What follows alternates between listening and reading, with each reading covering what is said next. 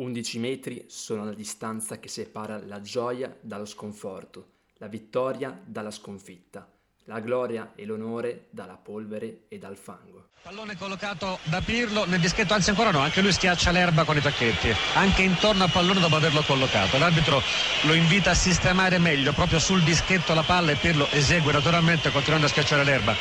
Arretra Pirlo, anche lui due metri, non di più. E dopo la pausa invernale siamo tornati anche noi, ci siamo fatti aspettare, ma eccoci qua di nuovo per analizzare la prima giornata del um, girone di ritorno e tireremo anche le somme su quello che è stato il girone d'andata, ricco di emozioni, di talenti, molte delusioni e le vedremo. Le partite di questo turno sono state solo sei, ma non per questo sono mancate le emozioni. E partiamo subito dalla prima, direi. Assolutamente, una partita che ha smosso la classifica Sampdoria e Cagliari Uh, la Sampdoria, insomma, sconfitta che fa male in zona salvezza. Vince il Cagliari appunto per 2-1. Cagliari che piano piano si risolleva. Uh, diciamo che la Samp non, non, non esce male, uh, di certo è una sconfitta che non fa bene, però a livello di classifica non porta danni esagerati. Per il Cagliari invece sono tre punti vitali, si riprende da una, da una situazione uh, non proprio felice. Eh, la classifica continua a piangere, ma si vede la luce in fondo al tunnel e se sono partiti così bene nel girone di ritorno, chissà che non possano continuare a raggiungere una salvezza che doveva essere scontata inizio anno e che invece man mano che si è andati avanti è sempre sembrata più irraggiungibile, invece adesso lo spiraglio c'è. Lo spiraglio c'è e soprattutto c'è dopo una partita rocambolesca in cui la Samp era passata in vantaggio. Ancora una volta un Gabbiadini straordinario che ultimamente sta segnando gol a grappoli e speriamo che anche in ottica nazionale, perché no, possa continuare con questi numeri incredibili. E poi però i Doriani si sono adagiati, hanno avuto altre occasioni, almeno un altro paio, soprattutto ancora con Gabbiadini e ehm, Caputo e il buon Berecinski e quando non chiude la partita poi sai sempre in, che puoi essere in pericolo. 1-1 di un eroe inaspettato De Iola dopo una ribattuta sul proprio tiro e grandissima azione di Marin che ancora una volta ha dimostrato la sua classe infinitamente superiore rispetto al contesto in cui si trova. E poi lui, il bomber di Livorno, Leonardo Pavoletti finalmente di nuovo in gol bravo a sfruttare il tiro di Lico Giannis, perché quello comunque era un tiro, e trasforma da rapace di area di rigore qual è, e finalmente io spero che questo sia il punto di svolta, il turning point della stagione del Cagliari, che vince e spugna Marassi e perché no, prova a ricominciare la corsa salvezza, che fino a questo momento era stata disastrosa. Sì, un Cagliari che ha, diciamo così, epurato i giocatori un po', insomma, le pecore nere della squadra, sembra aver portato comunque giovamento al gruppo. Godin uh, torna in Sud America, uh, Caceres è sul piede di partenza. È un Cagliari che cambierà molto in questo gennaio. Credi che possa far bene? Assolutamente. Io penso che al di là di tutto il Cagliari forse non avrà una dirigenza di primo livello, ma ha le risorse economiche e soprattutto i giocatori per poter ribaltare questa, questa situazione. La squadra e la rosa in sé sono molto competitive. Il problema è stato finora un'incapacità di creare gioco e occasioni da gol, che è un po' poi atavica nel processo del Cagliari di questi ultimi anni, e allo stesso tempo una fiducia in se stessa persa, la squadra aveva veramente una poca bassa autostima e in questo momento era in difficoltà sia dal punto di vista mentale che tecnico. La Samp invece è un po', a mio parere, una squadra lunatica perché alterna buoni risultati invece ad altri molto negativi, quasi sorprendenti e secondo me questo si vede anche nei giocatori, per esempio uh, dalla reazione di Candreva un po' a dir poco scomposta che gli ha portato l'espulsione, di certo non ha aiutato la squadra. Uh, forse deve trovare carattere mm, la Samp per poter anche ambire magari nelle prossime stagioni a più, un, a più di una salvezza facile. Ecco.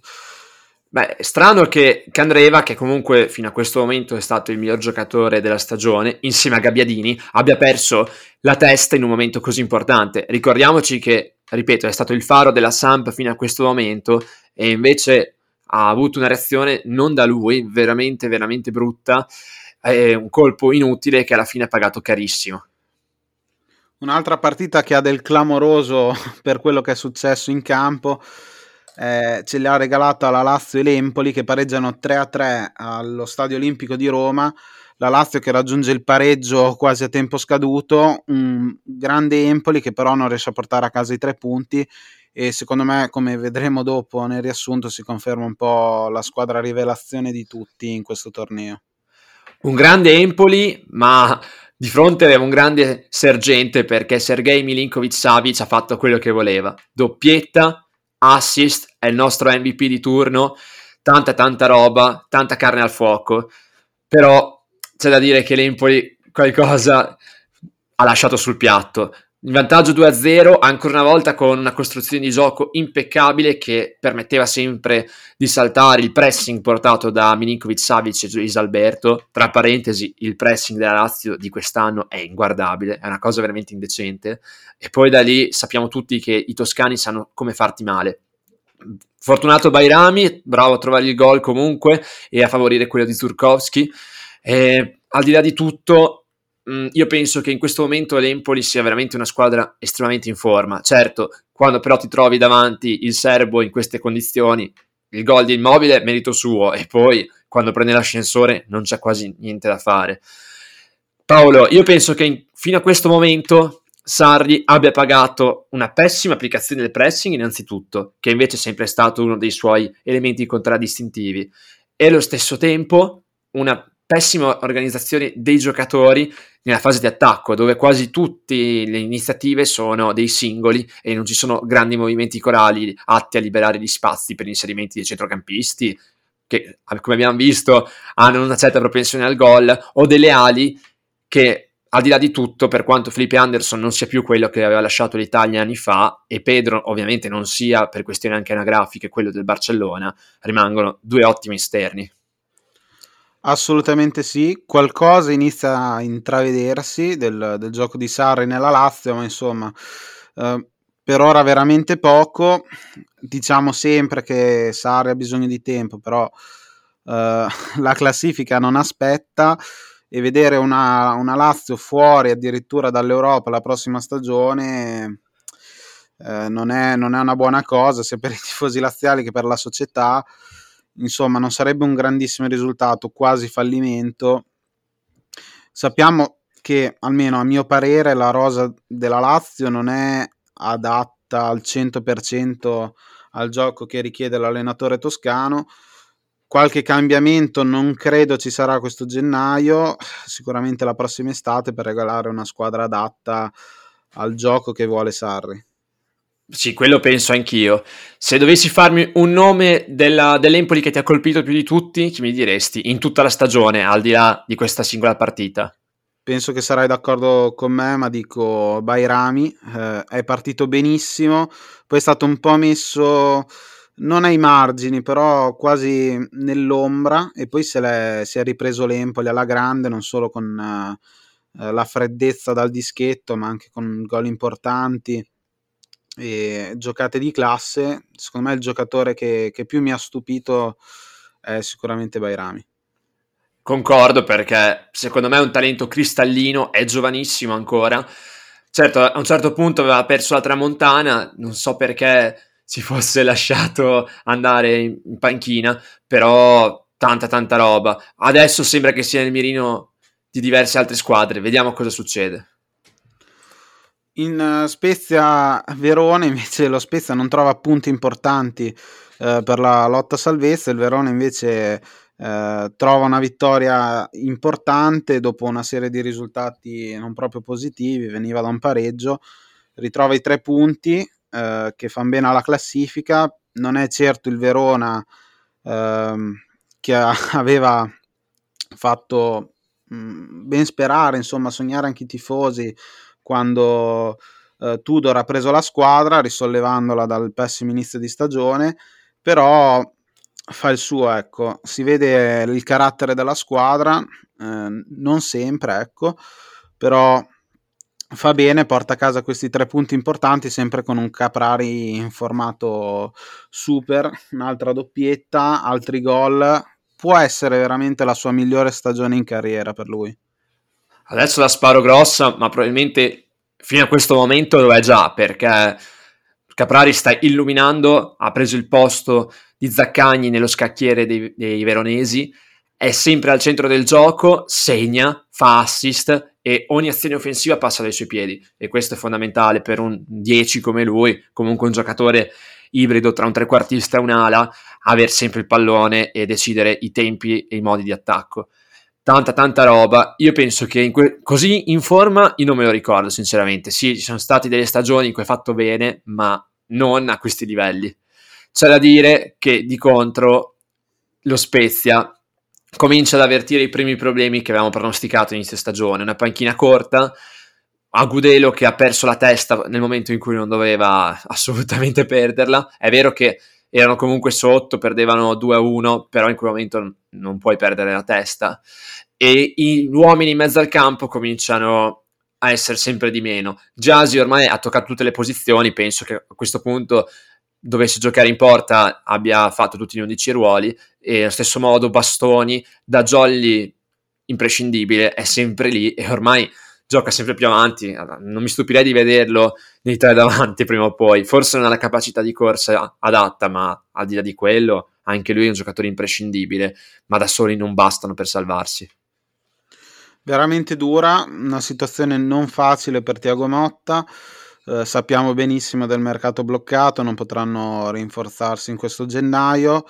Eh, la salvezza è lì, per ora galleggiano, ma insomma se il Cagliari inizia a farsi sotto si fa dura.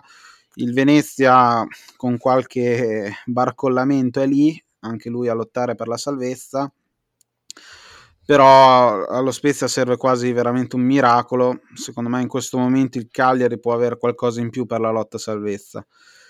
Chi non ha qualcosa in più invece sembra veramente, non dico aver mollato, ma quasi, è il Genoa che trova sì un punto contro il Sassuolo, ma serve veramente di più alla squadra Ligure per risollevarsi in, in classifica, per ora al penultimo posto. Uh, panchina di Sceva che traballa, vedremo nelle prossime partite cosa succederà. Sassuolo invece che si ferma, poteva portare a casa i tre punti e invece non li riesce, passa addirittura in svantaggio per mano del solito destro che è ormai un trascinatore della squadra genoana e Berardi riporta il, um, il punteggio sulla parità. Ecco, può essere una delle insomma, il Sassuolo perde punti, può essere un po' un rammarico perdere punti in queste partite in cui sei, non dico nettamente favorito, ma comunque il favorito, e poi questi punti, se vuoi ambire a qualcosa di più, poi si fanno sentire a fine stagione. Beh, sicuramente il compito numerico alla fine farà pagare cari dividendi a entrambe le squadre. Allora, ti dico la verità, io penso che il Genoa abbia un problema al di là di destro a segnare che è veramente assurdo. Abbiamo visto che per metà delle ultime partite ha avuto sempre una coppia d'attacco troppo giovane. È rientrato a destra, ha cominciato a segnare, ma nonostante ciò è una squadra che continua a creare poco e ha la fortuna che ha davanti un realizzatore che in questo momento è baciato dalla fortuna. Però eh, dall'altra parte c'è una squadra sprecona che a me piace tantissimo vedere giocare, ovvero il Sassuolo, che ha degli attaccanti potenzialmente straordinari, così come delle mezzali uniche in tutto il campionato, ma che a di contro continua a far fatica a convertire le chiare occasioni che ha in gol si esalta contro le grandi, questo l'abbiamo visto, l'abbiamo sempre detto tutte le, tutte le puntate, però contro le piccole continua ad avere un rollino di marcia ingiustificabile. Genoa era quasi al tappeto, invece è riuscito a passare in vantaggio già dai primi minuti.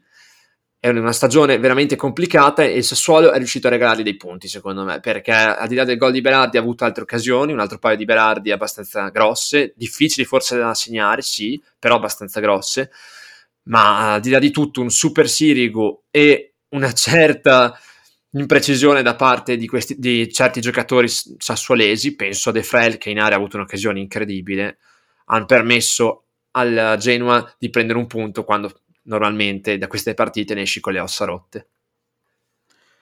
Altro spettacolo invece se l'ha regalato Mourinho, soprattutto nel post partita, per una partita eh, ricca di eh, dubbi, di polemiche arbitrali. Quando c'è Mu non si scappa da questo mood. Eh, il Milan però esce vincitore da una partita complicata. Eh, non poche polemiche, come detto, però il Milan alla fine secondo me convince, è la vera anti-Inter di questa stagione eh, ritrova anche eh, compattezza, carattere, eh, si è saputa risollevare dalle proprie difficoltà, soprattutto a livello difensivo e per le assenze. È una grande squadra, carattere, come detto, porta a casa questa vittoria non in scioltezza, però secondo me ha giocato molto meglio della Roma. A me il Milan è piaciuto, gli dico la verità, perché comunque è una squadra che non si arrende mai per me non, sì, sui, ai punti è l'anti-Inter, però non è così forte, nel senso che l'Inter ovviamente ha una qualità superiore, questo l'abbiamo sempre detto, ma allo stesso tempo il Milan ha certi passaggi a vuoto dovuti a, certi, a certe mancanze a livello tecnico, cosa che invece altre squadre non hanno. Ma al di là di ciò, ehm, il Milan ci mette anima e cuore, cosa che la Roma in certe partite ci prova, ma in certe altre sappiamo che ha una sindrome propria e poi ha quella di Mourinho, che non è una sindrome dell'impostore, ma che comunque certifica, secondo me, ormai da dieci anni il fatto che Mu non sia più quel fantastico allenatore del, del primo periodo della sua carriera. Un ottimo comunicatore, sì, un trascinatore, ma a livello tattico lascia alquanto a desiderare. Milan che ha dominato, ha dominato soprattutto grazie al gioco delle ali, sempre impegnatissime a scambiarsi di posizione e a far lavorare bene tutte, tutte le catene della squadra. Hernandez, lo sappiamo, non è stata forse la sua partita migliore, ma ormai è più un'ala che un terzino. E il centrocampo, per quanto ancora una volta inedito con Tonali e Krunic, è riuscito a sostenere benissimo l'attacco. E, e poi c'è da dire che quando inizi con la partita con un rigore, Messias in questo momento fa quello che gli pare, e eh, te la cavi quando entra il tuo MVP perché questo bisogna certificare, il miglior giocatore della stagione del Milan in questo momento è Leao, quando ti entra dalla panchina freschissimo e lui sappiamo tutti che è una scheggia impazzita, per gli altri stanchi e con molto nervosismo in corpo diventa tutto tutto maledettamente difficile. Karsdorp e Mancini sono una conseguenza anche della non capacità, dell'incapacità di Mourinho di tenere la squadra lì mentalmente, a mio parere. Leao è veramente un giocatore straordinario, un'ira di Dio quando parte in velocità, immarcabile, incontenibile ha fatto vedere le sue qualità che non sempre fa vedere con uh, continuità, invece in questa partita è uscito fuori alla grande, uh, un terzo gol straordinario, Ibra fa il suo, e anche Messias uh, segna anche in campionato un giocatore che magari non era arrivato uh, tra il furore del popolo milanista invece si è rivelato un giocatore utile alla causa sia per regalare un po' un'illusione in Champions League comunque un, un gol da favola veramente da storia da tramandare. E in campionato non, non sta deludendo quando è chiamato in causa segna anche non dico con continuità ma fa vedere le sue qualità veramente un, un, giocatore uh, non straordinario, ma un, un, buon giocatore che quando è chiamato in causa porta sempre il suo. Nella Roma invece c'è, c'è qualche mancanza, uh, la squadra non è organizzata bene rispetto all'anno scorso, ha perso qualche punto, a mio parere purtroppo Mourinho non ha portato nulla di nuovo e la squadra fatica anche a livello di carattere.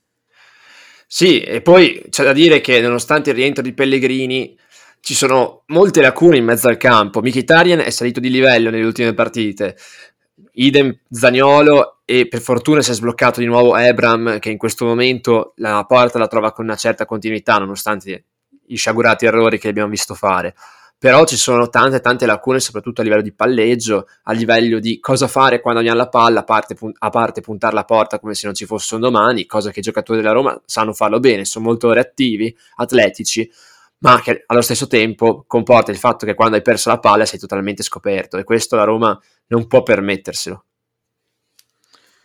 Ultima partita che analizziamo oggi, la sesta, Juve-Napoli, che incredibilmente, mi permetto di fare una battuta, si è giocata nonostante qualche diverbio tra le varie ASL. Eh, la Juve che secondo me perde un'occasione clamorosa per farsi sotto nella lotta Champions, secondo me anche ha affrontato male la partita perché doveva entrare con rabbia, invece sembrata molto passiva, sembrava più il Napoli a dover rincorrere in classifica. Napoli che è partito subito forte, ha trovato il gol. Poi la Juve mh, più di coraggio che di tecnica e di carattere è venuta fuori, ha trovato il pareggio, poi però le occasioni per portarsi in vantaggio non sono state molte e in generale non è stata una grande partita, diciamo che alla fine forse meritava di più il Napoli. Eh, nonostante le diverse assenze e l'emergenza che ha dovuto affrontare, e tutto faceva pensare a una vittoria, non dico facile della Juve, ma insomma invece l'ennesimo pareggio che non lancia la Juve in classifica, conferma invece il Napoli in zona Champions e ora se non riesce a vincere gli scontri diretti per la Juve si fa difficile raggiungere il quarto posto. Ma ti dico, la Juve per me può rientrare tranquillamente perché ha una delle rose, secondo me, dopo l'Inter, la miglior rosa di tutta la Serie A però ancora una volta poche idee e confuse. Ha avuto diverse occasioni, ma sono state quasi tutte generate da un Chiesa straripante che magari sì, non segna tanto, però ti dà sempre quell'input in più a migliorarti, a metterci la gamba, a, co- a fare una corsa in più perché dà il buon esempio. Però ragazzi, mh, mm, tanta, tanta confusione in mezzo al campo come al solito e Invece un Napoli cinico che con pochissime occasioni era riuscito a segnare. Un inizio bene, erano abbastanza messi bene anche loro come occasioni, poi sono sempre andate scemando, ma già al, verso il venticinquesimo Mertens l'aveva sbloccata dopo che Politano aveva fatto una mezza magia nel controllo e, e dopo quando Mertens è in forma sappiamo tutti che ha un cecchino sotto porta. C'è da dire che la Juve poi si è ripresa, ha fatto la sua partita, ha comandato, ha trovato il pareggio con un Chiesa comunque straripante che il suo l'ha dato fino alla sostituzione. Quindi una Juve importante, ma che allo stesso tempo, come al solito, non è riuscita a portarsi a casa la partita. Ah, motivo qual è? Probabilmente, certo, una certa lacuna nel gioco, ma soprattutto una certa incapacità a finalizzare. Ricordiamoci tutti Kin che ha avuto un'occasione alla fine abbastanza importante, ok, non era facile, però un centravanti di livello mondiale, che non è sicuramente Kini in questo momento della sua carriera, magari avrebbe segnato. C'è da dire che i tiri di Bala sono sempre pericolosi, ma partono sempre da molto lontano.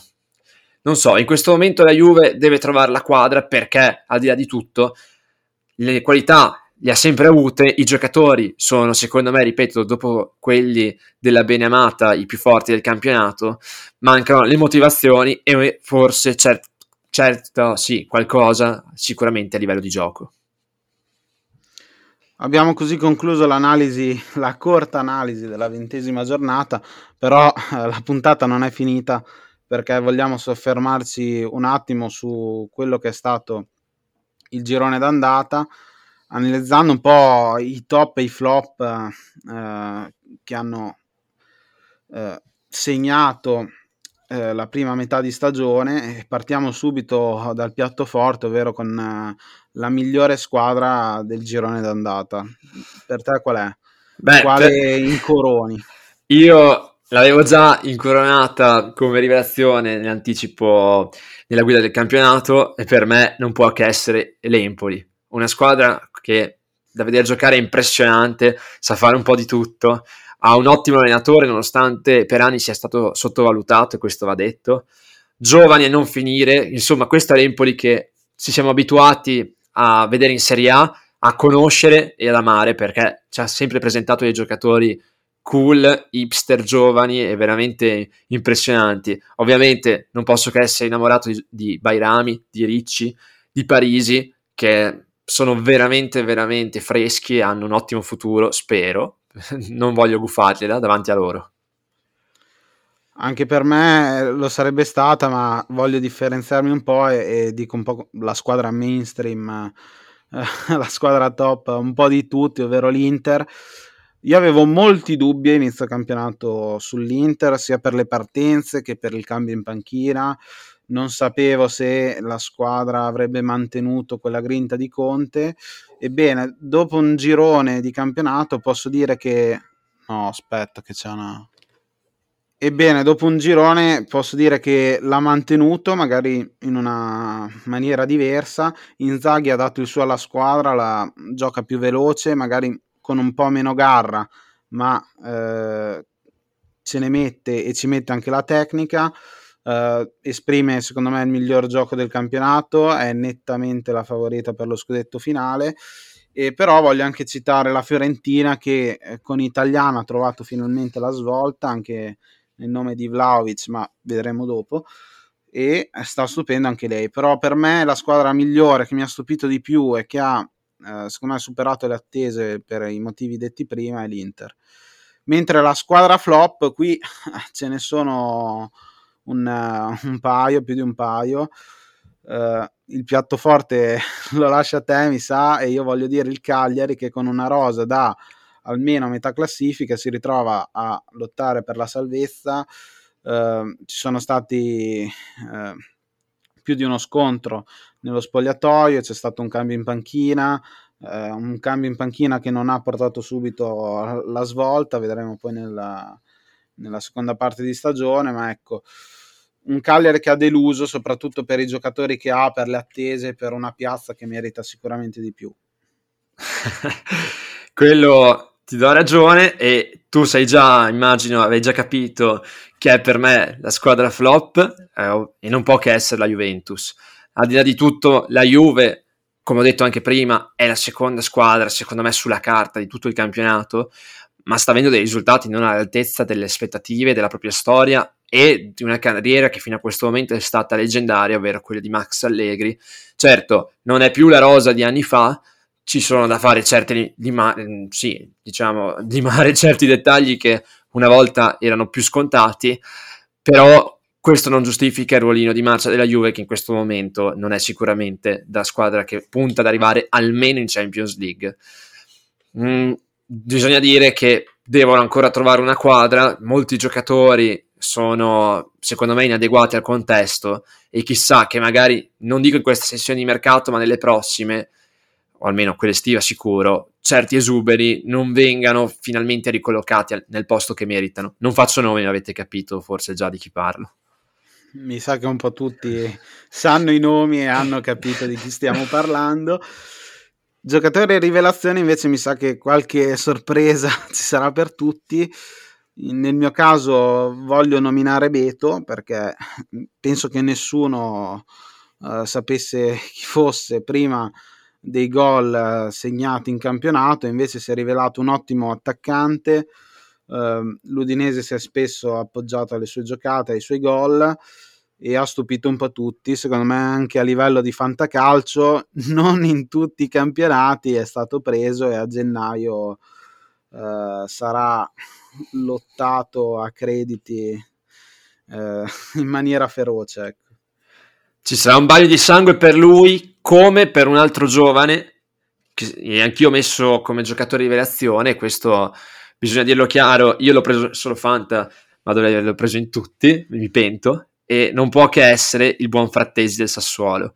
Giocatore che a me fa impazzire, questo ormai lo avete capito già da qualche puntata, ha un, una capacità di corsa e un tempo di inserimento che in Italia probabilmente ce l'ha solo lui in questo momento. Anni fa mi viene da pensare a un Kedira, ok, con meno corsa, però ancora forse più bravo nei tempi di inserimento e, ed è fondamentale nel Sassuolo, una squadra che palleggia molto, che quindi non ha molti giocatori che attaccano la profondità contemporaneamente e i suoi inserimenti sono letali perché può farti anche corsi di 40-50 metri e arrivare nel di rigore tranquillissimo e molte volte è talmente resistente, talmente lucido che segna e per un centrocampista una mezzala come lui è proprio il pane, segnare è il pane, così come inserirsi. Il tuo Golden Boy invece della, stagione, del, della prima parte di stagione, il miglior giovane? Eh, ti dico, uno, ovviamente uno pensa di, ah, di nuovo Frattesi, ma per differenziarmi un po', non posso che dire un altro giocatore del Sassuolo, ovvero il buon Gianluca Scamacca. Futuro centravanti della, nazionale, della nazionale, speriamo, molto tecnico per essere un bestione con quel fisico. Ha un tiro che quando vuole ricorda quelli di Ibra, cioè spacca veramente le porte in due e allo stesso modo è sempre sul pezzo. A me piace tantissimo perché non dà mai per scontato una palla. Paradossalmente è forse più, tra virgolette, scarso nel controllare spalle alla porta che fare appoggi di prima, aprire il gioco, cose che per lui invece sono tranquillissime, palloni corti, filtranti, è un giocatore veramente unico in Italia, un unicorno, oserei definirlo così, e perché no, io spero possa diventare il futuro della nostra nazionale. Per me invece è un giocatore che viene dall'estero, un giocatore un po', non lo so, cioè ha quel fascino eh, alla Miami Vice e dico Gianluca Busio direttamente dall'America. Un giocatore che è arrivato con tanta curiosità come tutti i giocatori che vengono dagli Stati Uniti e secondo me ha stupito non ha neanche 20 anni ha in mano le chiavi del centrocampo eh, del, del Venezia sta facendo bene, è un giocatore che mi piace, tecnico, corsa, recupera palla, uh, veramente un buon giocatore, secondo me non passeranno tante stagioni prima di vederlo in una squadra uh, più forte che ambisce a qualcosa di più del Venezia senza offese, insomma. Un giocatore che mi ha stupito, riponeva tanta speranza più per simpatia che per... Uh, per conoscenza delle sue caratteristiche invece si è rivelato un ottimo giocatore che fin qui ha fatto bene e secondo me continuerà a far bene per il proseguo della stagione. Invece Paolo, bisogna arrivarci anche a questo nella vita, ovvero le delusioni. Chi è per te il tuo giocatore delusione in questa parte di stagione? Assolutamente il Gallo Belotti. Sappiamo degli infortuni, ma quando è stato chiamato in causa poi non ha fatto bene, veniva da un europeo buono sì senza gol, però il suo l'aveva dato, era il giocatore simbolo del Torino e man mano che sono andate avanti le partite lo è stato sempre meno, fino a essere quasi messo ai margini della rosa. Non, è, non ha fatto bene sicuramente, come detto anche a causa degli infortuni, insomma, ma forse c'è un rinnovo del contratto che lo sta limitando un po' Boh, eh, speriamo si riprenda anche per la nazionale, per uh, gli spareggi mondiali che ci aspetteranno in questo marzo, però per ora veramente poca roba. Hai ragione, poca roba, così come poca roba, per quanto mi duole ammetterlo, è un giocatore che a me fa impazzire, secondo me è uno dei, sì, sicuramente nella top 3 dei mancini più forti al mondo, ovvero Paolo Di Bala questo giro l'argentino non ha caricato, non si è caricato la squadra sulle spalle come tutti si aspettavano. In certe partite è sempre lui, in altre è molto evanescente, molto opaco. Non aiuta sicuramente il fatto che le sue condizioni fisiche da qualche anno a questa parte non siano più brillantissime, però io mi aspetto da un talento tecnico di quella portata con un tiro veramente devastante, uno dei migliori che abbia mai visto, sempre qualcosa in più perché a me Di Bala fa impazzire, penso che chiunque tifosi della Juve e non pensassero che potesse diventare qualcosa di livello mondiale, per ora non ha rispettato le attese. È ancora abbastanza giovane, non è più giovanissimo, però ha ancora diversi anni di carriera davanti a sé. Io spero che possa migliorare il suo rendimento perché in questa stagione non è stato alle altezze di, del passato, questo poco ma sicuro. E ora piatto forte, l'MVP, chi è il tuo miglior giocatore in questa prima parte di stagione? Questa sarà una sorpresa perché non è un giocatore che io lodo di solito in pubblico, però in questa, soprattutto nella seconda parte della prima metà di stagione è stato devastante ed è Akan Cialanoglu. Tanta, tanta, tanta roba. Io penso che Cialanoglu in questo momento possa fare qualsiasi cosa voglia con la palla e nessun tifoso di nessuna squadra possa dire nulla perché è troppo forte, è troppo in forma, è troppo mh, mm, in un mood in cui tutto ciò che fa gli riesce. Non pensavo partisse così, infatti a inizio stagione aveva trovato anche qualche volta la panchina, non sembrava essere del tutto adatto alle richieste di Inzaghi, non sembrava potesse diventare il suo Luis Alberto, adesso la sparo grossa, ma in questo momento forse Cialanoglu è diventato qualcosa in più di quello che era Luis per Inzaghi alla Lazio. Nonostante Luis Alberto in certe stagioni, soprattutto nella prima in cui esplose e due anni dopo, fu un'ira di Dio, in questo momento veramente Cialanoglu è forse come livello di forma nella top 10 a livello mondiale, solo come livello di forma ovviamente, però è in un momento mh, di estasi. Il tuo Paolo non mi immagino chi possa essere, dico la verità. Veramente scontato e come non lo so.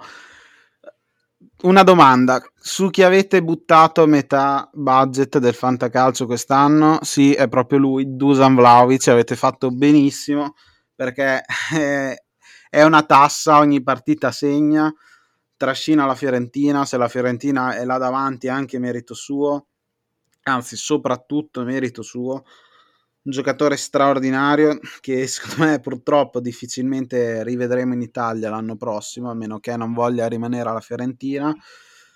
Inarrivabile eh, a livello economico, penso per tutte, se lo possono permettere in pochi e sta dimostrando di valere così tanto e sta dimostrando di poter ambire a una top squadra eh, mondiale eh, perché se lo merita, perché segna con continuità, perché è un giocatore dalle doti tecniche straordinarie, con un senso del gol pazzesco appunto e secondo me sarà lui alla fine ovviamente il capocannoniere a fine stagione, il miglior giocatore giocatore veramente straordinario e non ho parole veramente.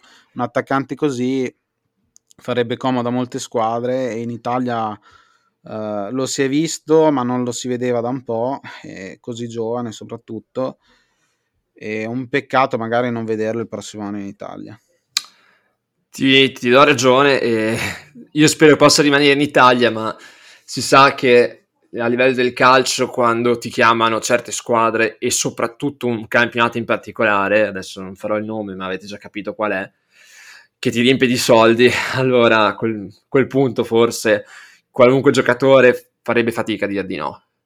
Paolo, io direi che in questo modo abbiamo completato anche i nostri awards per quanto riguarda la prima parte di stagione. Un saluto a tutti. Ancora una volta da parte di Matteo e di Paolo e ci vediamo per la prossima giornata. Alla prossima. La rincorsa colpisce la palla, cucchiaio, cucchiaio di Pirlo in gol.